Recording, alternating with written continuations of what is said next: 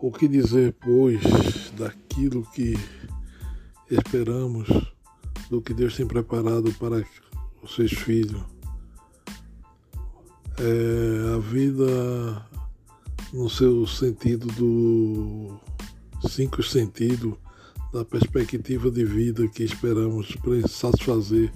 os nossos desejos íntimos, que é na superfície da alma, do desejo de adquirir, possuir e vivenciar coisas humanas, às vezes anulam a nossa própria existência de um fator muito mais real, muito mais, maior do que simplesmente comer, beber, existir como ser humano natural.